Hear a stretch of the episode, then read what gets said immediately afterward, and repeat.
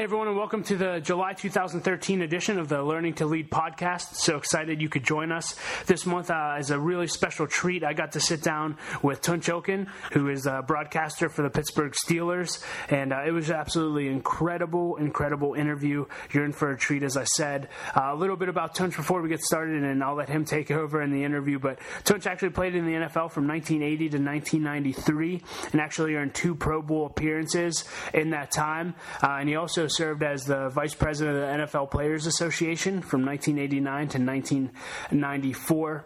As I mentioned, he's the sports broadcaster currently for the Pittsburgh Steelers. And uh, something else that may, you may not know about him is he's actually the men's pastor at South Hills Bible Chapel. And uh, Tunch is just a phenomenal guy. I got to know him through my work at Light of Life Rescue Mission on the north side of Pittsburgh. Uh, Tunch actually came down to the mission in, in the late 1980s and served a meal at the mission. And he said from that day forward, his life has never been the same. And uh, he's been supporting the mission ever since. And he does so much for us, and we're so grateful for that. But just getting a, uh, an opportunity to see him behind the scenes, what I love about Tunch is he's a natural leader. He loves people and he loves God everywhere he go, he makes a difference. He's an influencer. He lifts everyone around him, and uh, his number one passion is, is just leading uh, leading men's ministry and getting men to lock arms and do life together and follow God together. And so, uh, I think you'll really really enjoy this interview. I encourage you to take notes. Uh, this was very very impactful for me. I learned so much. I took away a lot from it, and uh, and if you'll be open, I promise your life will be changed as a result of listening to this interview. So that's it. Thanks always for listening. Enjoy this interview and and uh, I'll talk to you next month. Hey, Tunch, thanks so much for your time today and being willing to, to do this interview. Why don't we just start off with uh, you telling us a little bit about yourself and your family and, and what you're passionate about? Well, I am a father of three. Uh, Tanner, uh, my oldest, uh, is uh, now 28. Natalie, my daughter, is 24, and Clay is 22. Uh, I was married uh, to uh, my college sweetheart, Sharon, for 30 years. We dated for five years. And prior to, to getting married, uh, you know, she passed uh, about a year and a half ago through uh, from cancer. Um, you know, we had a tremendous life together. God gave me much more than I could have ever asked for. Uh, I've since remarried uh, a beautiful woman, uh, Karen, and uh, we've uh, we are newlyweds, and I'm just thankful that God has. You know, gave me a woman uh, to to heal my heart, mm. and um, so uh, you know that's my family. I, you know, my passion has always been my family, my marriage, my children. Uh, my family and friends uh, from a personal standpoint. Um, just uh, being uh, being surrounded by the people that I love, and to be able to uh, to live my life accordingly. Uh, my passion's also been my friends. I'm very very thankful uh, for the relationships that God has given me. Uh, you know, I uh, I thank God every day. I played in the National Football League for 14 years, 13 with the Steelers I had the greatest job in the world. Uh, I had a chance to play football, and then uh, then when I left the game, uh, the Lord gave me the second best job in the world. I get to talk about it. Uh, I always joke and tell people you do broadcasting when you have absolutely no other marketable skills.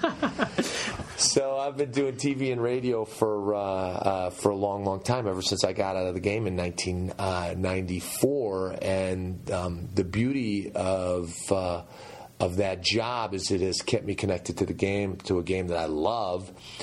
Um, but it also has given me uh, a platform uh, for ministry. Uh, very, very thankful for the for the uh, opportunities that the Lord has given me, and my passion uh, in ministry uh, is to encourage and challenge men to be the men that God has called us all to be. I also, through my relationship with the Steelers, I had the chance uh, to walk through the doors of Light of Life in 1987 and uh, been just uh, blown away by what God has done here. And uh, and in a uh, kind of in, in, a nutshell, those are my uh, passions. I love to hike. I love to travel. I love to walk. I invented a sport. People don't know this called urban hiking. I just love walking cities, and uh, and so I always joke and tell people that I invented the sport of urban hiking. But I do. I love uh, love to walk. It's uh, one of my favorite things in the world. That's great. So you're a professional athlete.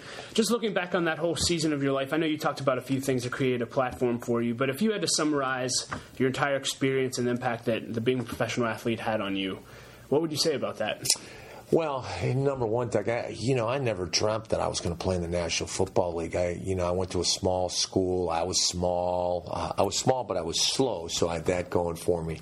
And uh, you know, I wasn't expecting to get drafted, so that was just, um, uh, you know, that in itself was God's grace. And you know, I came to the Pittsburgh Steelers with all these Hall of Famers, and I played uh, with some of the greatest athletes in NFL history, Hall of Famers, Mike Webster, John Stallworth, Donnie, uh, Donnie Shell, uh, Lynn Swann, Jack Ham, Jack Lambert, Franco Harris, Joe Greene.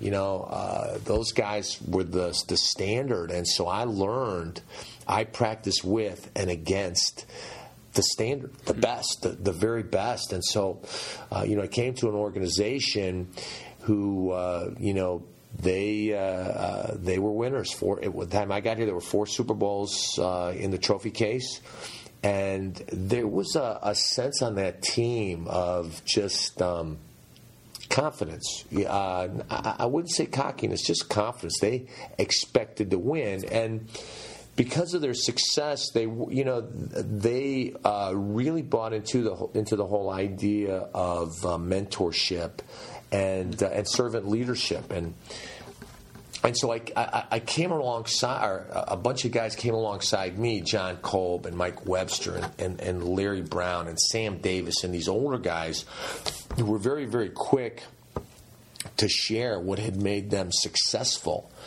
and so being in that environment, you know, not only did I did I learn about what it meant to be a better offensive lineman and how to work and how to prepare and how to watch film and how to come in early and leave late and what it meant to be the first guy in the locker room and the last guy to leave at the end of the day.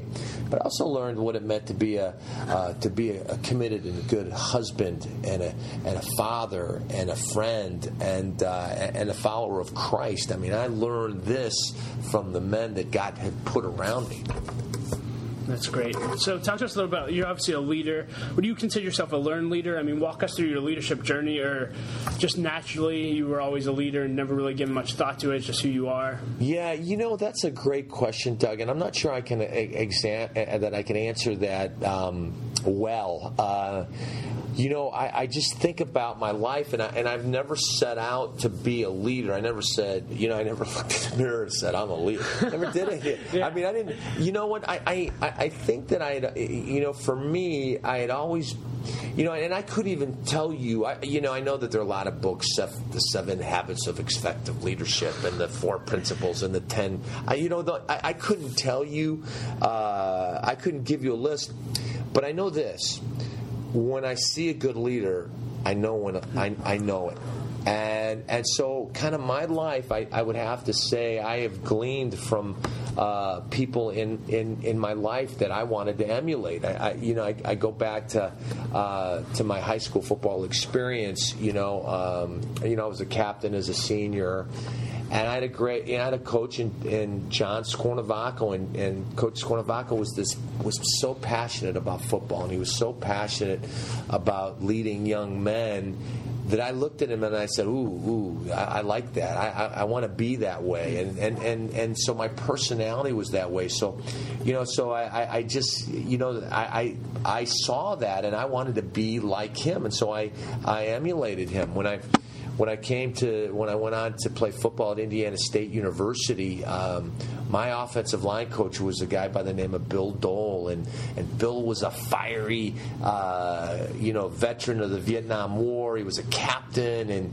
and he had this once again he had this passion and this and, and he was a teacher, and I and I and I, and I learned so much from him, and he was such an encourager and such an affirmer, and I, he was the first guy.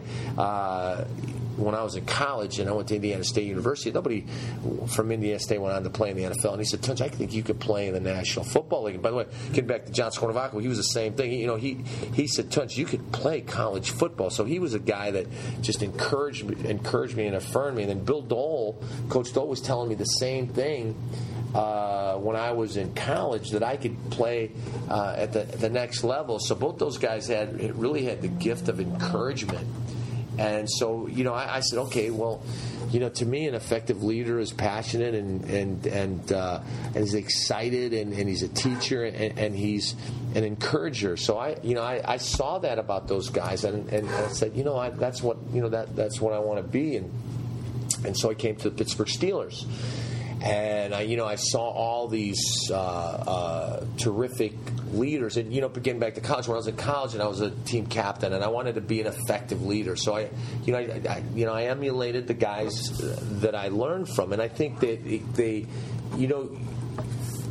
I think you're drawn to, to people for certain reasons, and sometimes you have those you have those same that same type of personality, and so I think that from a leadership standpoint, I was adra- I was I was uh, attracted to leaders um, that maybe I was kind of like in, in, a certain way, uh, or guys that I wanted to be like. So, uh, you know, I get to the Pittsburgh Steelers, and you know, Chuck is a very different leader. You know, Chuck Noll, uh, the great Hall of Fame uh, football coach of the Pittsburgh Steelers, he was a, a, guy that was a teacher first. I mean, every day was a lesson, uh, whether it was in football, whether it was in physics, whether it was in vocabulary, whether it was in history. I mean, Chuck, you know, Chuck was a Renaissance man. He knew, you know, he was the smartest guy in, uh, in, in, the room, and I knew that, you know, I uh, I didn't have that kind of intelligence, but I know this that that Chuck would spend uh, as much time more time teaching a free agent wide receiver who had probably no chance of making the team about football than he would a guy that was going to be an all pro. He just spent that time because if you wanted to learn, Chuck wanted to teach. And so, you know, I would watch him and I went, wow, well, an effective leader is an effective teacher. And so I said, wow, that's, you know, that's what makes an effective leader. And, you know, and, and, and, and at the time, I don't, I can't, I, I can't honestly say that I was making this very conscious list of leadership but I knew that I was drawn to that. Uh, I was drawn to his teaching style, and so I said, okay, I, I, I want to, you know, I want to be able to teach uh, others. And then I met the chief, uh, uh, the owner of the Pittsburgh Steelers, and I don't think I've ever met a, a more humble man. And the first time I met uh, the chief, I was it was actually before the draft. It was before I was a Pittsburgh Steeler. They brought three of us. Uh, um, they brought three of us guys uh, in for a physical before the draft, and uh, one of the guys was uh, Nate Washington, uh, or I'm sorry, Nate Johnson from Hillsdale College. The other was uh, Ted Walton from University of Connecticut, and me. And they, we went in for a physical, and we were in the lobby of the Steelers. Uh, offices, and there in the, the lobby were the four Super Bowl trophies, and there was this great mural of the AFC Championship game between the Steelers and the and the and the uh, Oakland Raiders, and and so we're waiting to meet Chuck. We just met with the doctors for the physical. Once again, we're about three weeks before the draft, and the chief walks in. And the chief is dressed very, very casually. He's got a cardigan, and it's misbuttoned, and and uh, uh, he's got a golf shirt under it, and it's buttoned to the top, and he's chewing on a cigar. And uh, you know, is back when places were not smoke free zones. So he's got an ashtray in a big ashtray in his hand, and he's dumping all the small ashtrays uh, into this big ashtray. And he walks in and he says, "Hello, young fellers. What are your names?" And so we each introduce ourselves before he can introduce himself. Uh, Nate Johnson goes, "So are you the janitor here?" Oh man! And I'm like sitting there going, "Don't you know who that is?" And I'm just, uh, I'm, I'm so embarrassed for for for Nate. I, am just praying that the chief doesn't think that he and I are buddies, you know. And and the chief, what I loved about this was the chief was so honored that Nate thought he was. Um, the janitor that he actually swelled up his chest swelled up and he said he laughed he goes ha, ha, i do a little of everything around here and and and that humility um, I found out was very real and a very big part of his life. I mean, think about it. A Hall of Fame owner, uh, the president of one of the most storied franchises in NFL history, if not the most, is emptying ashtrays in the lobby, and uh, and so he, um, you know, so we just uh, uh, so we visit, and then I found out that that the chief was a regular guy. You know, his mantra was always "Don't be a big shot." Don't be a big shot. And whenever he would see me in the halls during my playing days, he'd say, "Tunch my boy, how are things in Turkey?" He said, "Are they still killing each other over there, just like Ireland?" And uh, and that's the way he was. Uh, uh, he was just he had this humility about him, and uh, you know I loved it. He'd walk from his home on the north side to Three River Stadium. You know, he was just uh, you know that don't be a big shot was was just eh, and what a legacy because his son Dan. Uh, the president, who was the president of the Pittsburgh Steelers for many years, also in the Hall of Fame, he had that same sense of humility. Art Jr., his son, who was the head of um, scouting for many, many years of the Pittsburgh Steelers, he had that sense of humility. Art II, who is the president of the Pittsburgh Steelers now, he has that. So there's this hmm. humility, this servant leadership, if you will, that uh, the Rooney family has that spoke volumes to me and their involvement in the community. You know, their their involvement. They're saying, hey, if there's a, a an individual or an organization and help, you know, they're there. They want to help. Hmm. That's awesome. So, so as an athlete, as as a leader in the city, you have a significant platform, and God's given you that platform. So I'm, I'm just curious, how do you manage that? Did you always manage it well? Um, and you know, how do you view your platform today? You know, I'm just, Doug. I'm just thankful that the Lord has given me some cool things to do. I mean, I, you know, I, I don't I don't know how I've done. I don't. You know, I I I, I have the one thing that I have desired is that I am faithful to, to God's to God's calling in my life. That's what I've wanted to do, and and it is in my desire to be able to encourage uh, and help, whether it's counsel, whether it's challenge, however God would use me in specific um, uh, kind of circumstances. So you know, that's a tough question. You know, I didn't, you know when I came to the Steelers, I, I remember I, I, didn't set out to be a team captain. I just it just happened. I didn't set out to be um, the Steelers player rep, uh, you know, which is in, in, fact the union steward. Uh, I didn't. I didn't intend that to happen. It just it just happened. Um, you know, when I uh, when I was a, uh, on the executive committee, vice president of Players Association, I didn't I, none of that stuff. I mean, I'm thankful for because all those experiences really helped shape me as a man. Uh, and um, I, I, I, can I can honestly say that I, I don't I didn't seek Heck, I was late for a meeting. That's how I became player rep. You know, I, uh, uh, um, you know, I just, uh, uh you know, I, you know, when my, you know, obviously we're at Light of Life right now on, on Western Avenue, and you know, I became a board member, I, and I, I didn't intend to be a board member. I didn't intend to be president of the board. I just, to me, it was a way to serve, and and all those uh, opportunities were a, a, a, way to, for for me, um, uh, to serve, and and so. Um, it, it's kind of crazy. I mean, yeah. you know, some people have clear, you know, and, and I know this uh, uh, about. Um, I know this about a lot of people. A lot of people get a clear vision what God has in store for them, and I've seen that. You know, uh, I've seen that in in pastors that I've worked with. I've seen with that in people that have been called to, to light of to, to light of life, and um, I don't believe that God has given me a clear vision, He gave me a clear vision along the way or where He wanted me to be. You know, I see it now in retrospect, you know, when I look back on it and I say, oh, yeah, that's why God had me there. But, I, you know, a buddy of mine, uh, Scott Keffer, always says is if God is moving somewhere, I want to be there. And, and uh, I would say this that um, these, these opportunities that the Lord has given me uh, are because I saw God moving. I wanted to be there, and I got caught. I, you know, it's it's almost like Jesus comes and he moves and he creates this draft, this current. And in my life, I've just, you know, I've just jumped into the current or jumped into that draft, and and that's where God uh, has uh, has placed me. Um, you know, uh, to quote my buddy Scott Keffer, used to always say, "We, you know, we need to be fat. We need to be faithful, available, teachable." Now, I know this. I'm not the brightest guy in the room, uh, so, but I can be faithful. I, you know, I can be available, and I can be t- teachable. Those things I, I, I, can be, and I desire to be, and so, um, so whether it's men's pastor or the men's pastor at at, uh, at the Bible Chapel, or how you know my opportunities to serve here and be involved in light of life. You know, God is doing some really cool things, and and I just really want to be part of it. So I know I haven't answered your question because I, I, I you know, I. I can't evaluate myself. I, I, I, you know, my, my heart's desires don't screw anybody up.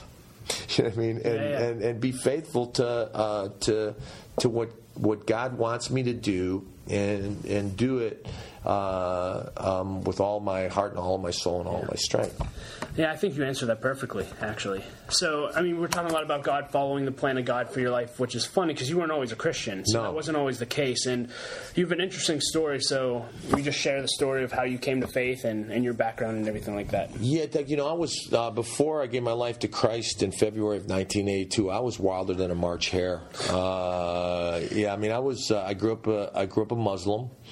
And, uh, uh, but really, I believe that I, I worshipped at the altar of masculinity. I mean, that's probably the, the, the, the, the truest statement about myself before um, before Jesus. And uh, you know, I grew up in a you know Turkish, and the Turkish culture is very combative. We're very competitive. We're very prideful. We're very in the masculinity. And my dad, my uncles were all tough guys, and I wanted to be a tough guy. And uh, you know, and I you know I come to the United States. If you're an immigrant, obviously with a name like Tunch Ali Ilkin, you're really different and so you kind of uh, my buddy Leo Wisniewski says that I that I lived with the immigrant chip on my shoulder, and so um, uh, and so uh, you know I was very competitive. I was very um, you know I wanted to fight all the time in, in, in high school and in college. I had this edge to me.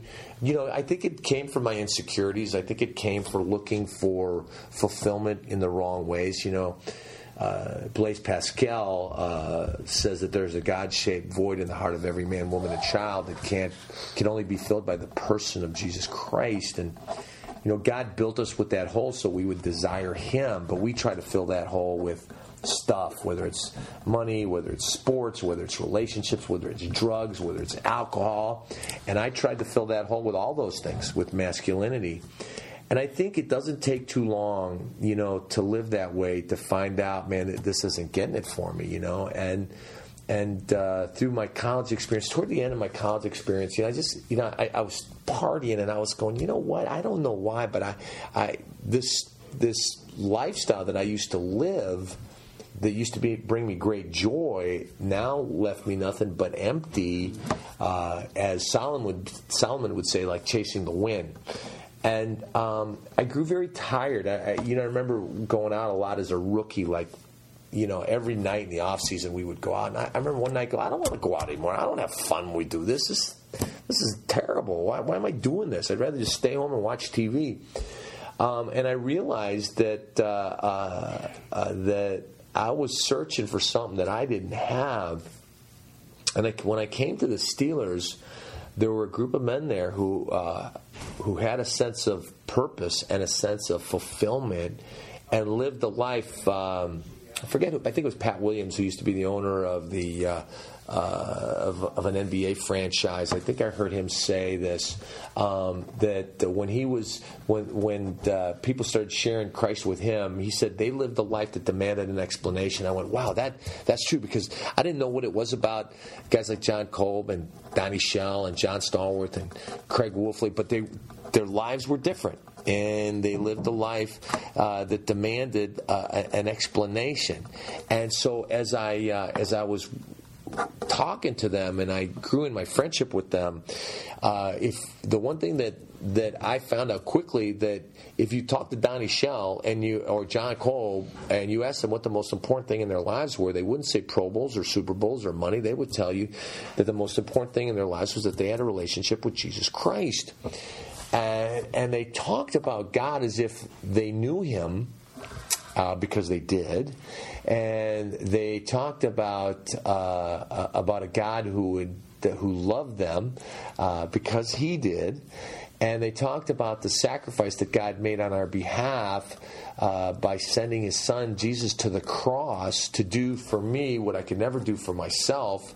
And, and that is to earn my salvation. That I could never be good enough. I could I could never give enough money to the poor. I could not help enough people. I couldn't do enough good things. There was nothing that I could do that would make me right with God. For the uh, the word uh, Romans three twenty three says, "All have sinned and fall short of the glory of God." Uh, not some, not most, not everybody, but Mother Teresa, but all. And so uh, you know, I didn't have any trouble with that because I realized that I was a sinner. I was dark. Um, uh, but then in Romans 6, it goes on to say, for the penalty of sin, the wages of sin, in other words, what we earn is death, eternal separation from God. So that sin separates us from God. So that not only do we all suffer a physical death, but we also suffer a spiritual death, which is the eternal separation or hell. Uh, I mean, let's call it what it is. Yeah. And uh, but the gift of God is eternal life, and that is in this in in Christ Jesus. And so I was like, was like, wait a second. So you're telling me this that um, that although I can't earn my salvation, God gives it freely, and it is through the cross. Uh, I mean, that really turned my, my world upside down, Doug. When I first heard that, I went, wow, it's a gift. It's a gift. And so when Christ hung on that cross, he was sin on my behalf. And uh, Craig Wolfley was my roommate. Craig and I, room, you know, we were we've been brothers forever. You know, 19, 1980 when we were rookies, but we roomed together. Uh, most of our, almost all of our careers together on the road and in training camp. And Wolf was um, whose father was dying of leukemia, and uh, and Wolf, uh, who grew up in a Christian home and loved Jesus, and you know, not uh, without fault or without sin. Obviously, he was a man who you know was struggling uh, with things at the time. But his dad was dying of cancer, and his dad loved Jesus. And I, will never forget that he talked about his father with this assurance that I didn't know you could have. Hmm. That he said that my dad loves the Lord. Uh, and First John says this: that this is God's testimony. He who has who he the Lord, the God has given us eternal life, and this eternal life is in His Son. He who has the Son has eternal life. He who does not have the Son of God does not have eternal life. And then uh, John goes on to say that I write this so that you may know that you have eternal life. And he spoke with such assurance that that my dad loves the Lord. The moment he closes his eyes here on earth, his dad had leukemia, that he will wake up in the presence of Almighty God, and, and because of his love for God and and and his and the, the atoning sacrifice of Jesus, um, Jesus will say, Well done, good and faithful uh, servant.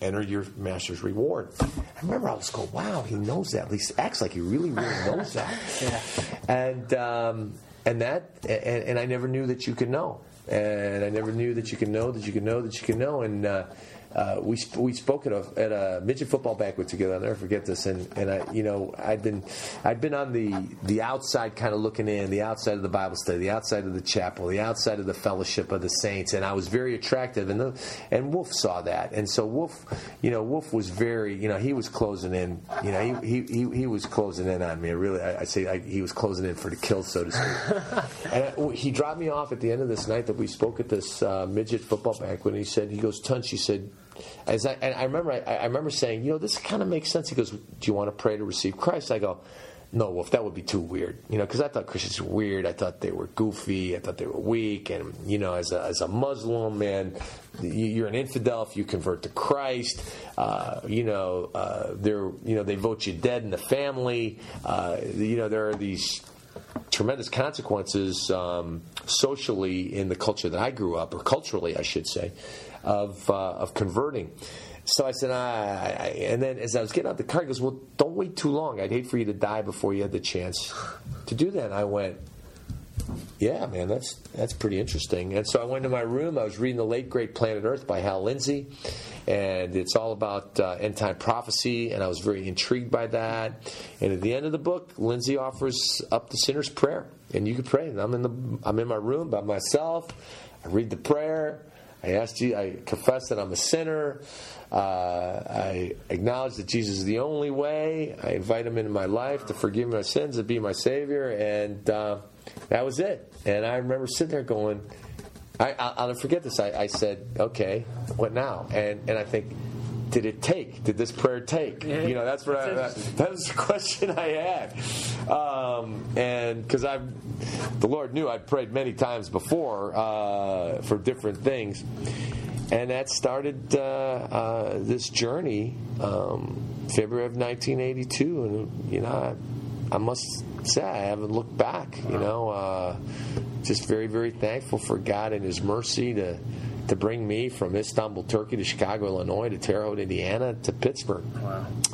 Crazy. That's awesome. Do you have time for? I'll do whatever you want to do, man. I got plenty of time. I'll okay. set this time, time away for, um, for you just talk about your, your ministry really at your church. You have a passion for men. Yeah. And what's your main message to men, and, and specifically a lot of people that will be listening to this are young young men. Yeah. So, what's your most passionate message for men? You know, I think that this that we need each other, guy. You know, um, uh, walking with Christ is, is is is not for the alone. It is not it is not for the lone ranger. It is for us as men to lock arms together to one another, to help, to uh, challenge and encourage one another, to help one another, uh, to really do life together. I mean, we, you know, the the proverb said, "There's a way a man there is a way in a man's heart that may seem right, but in the end leads to death."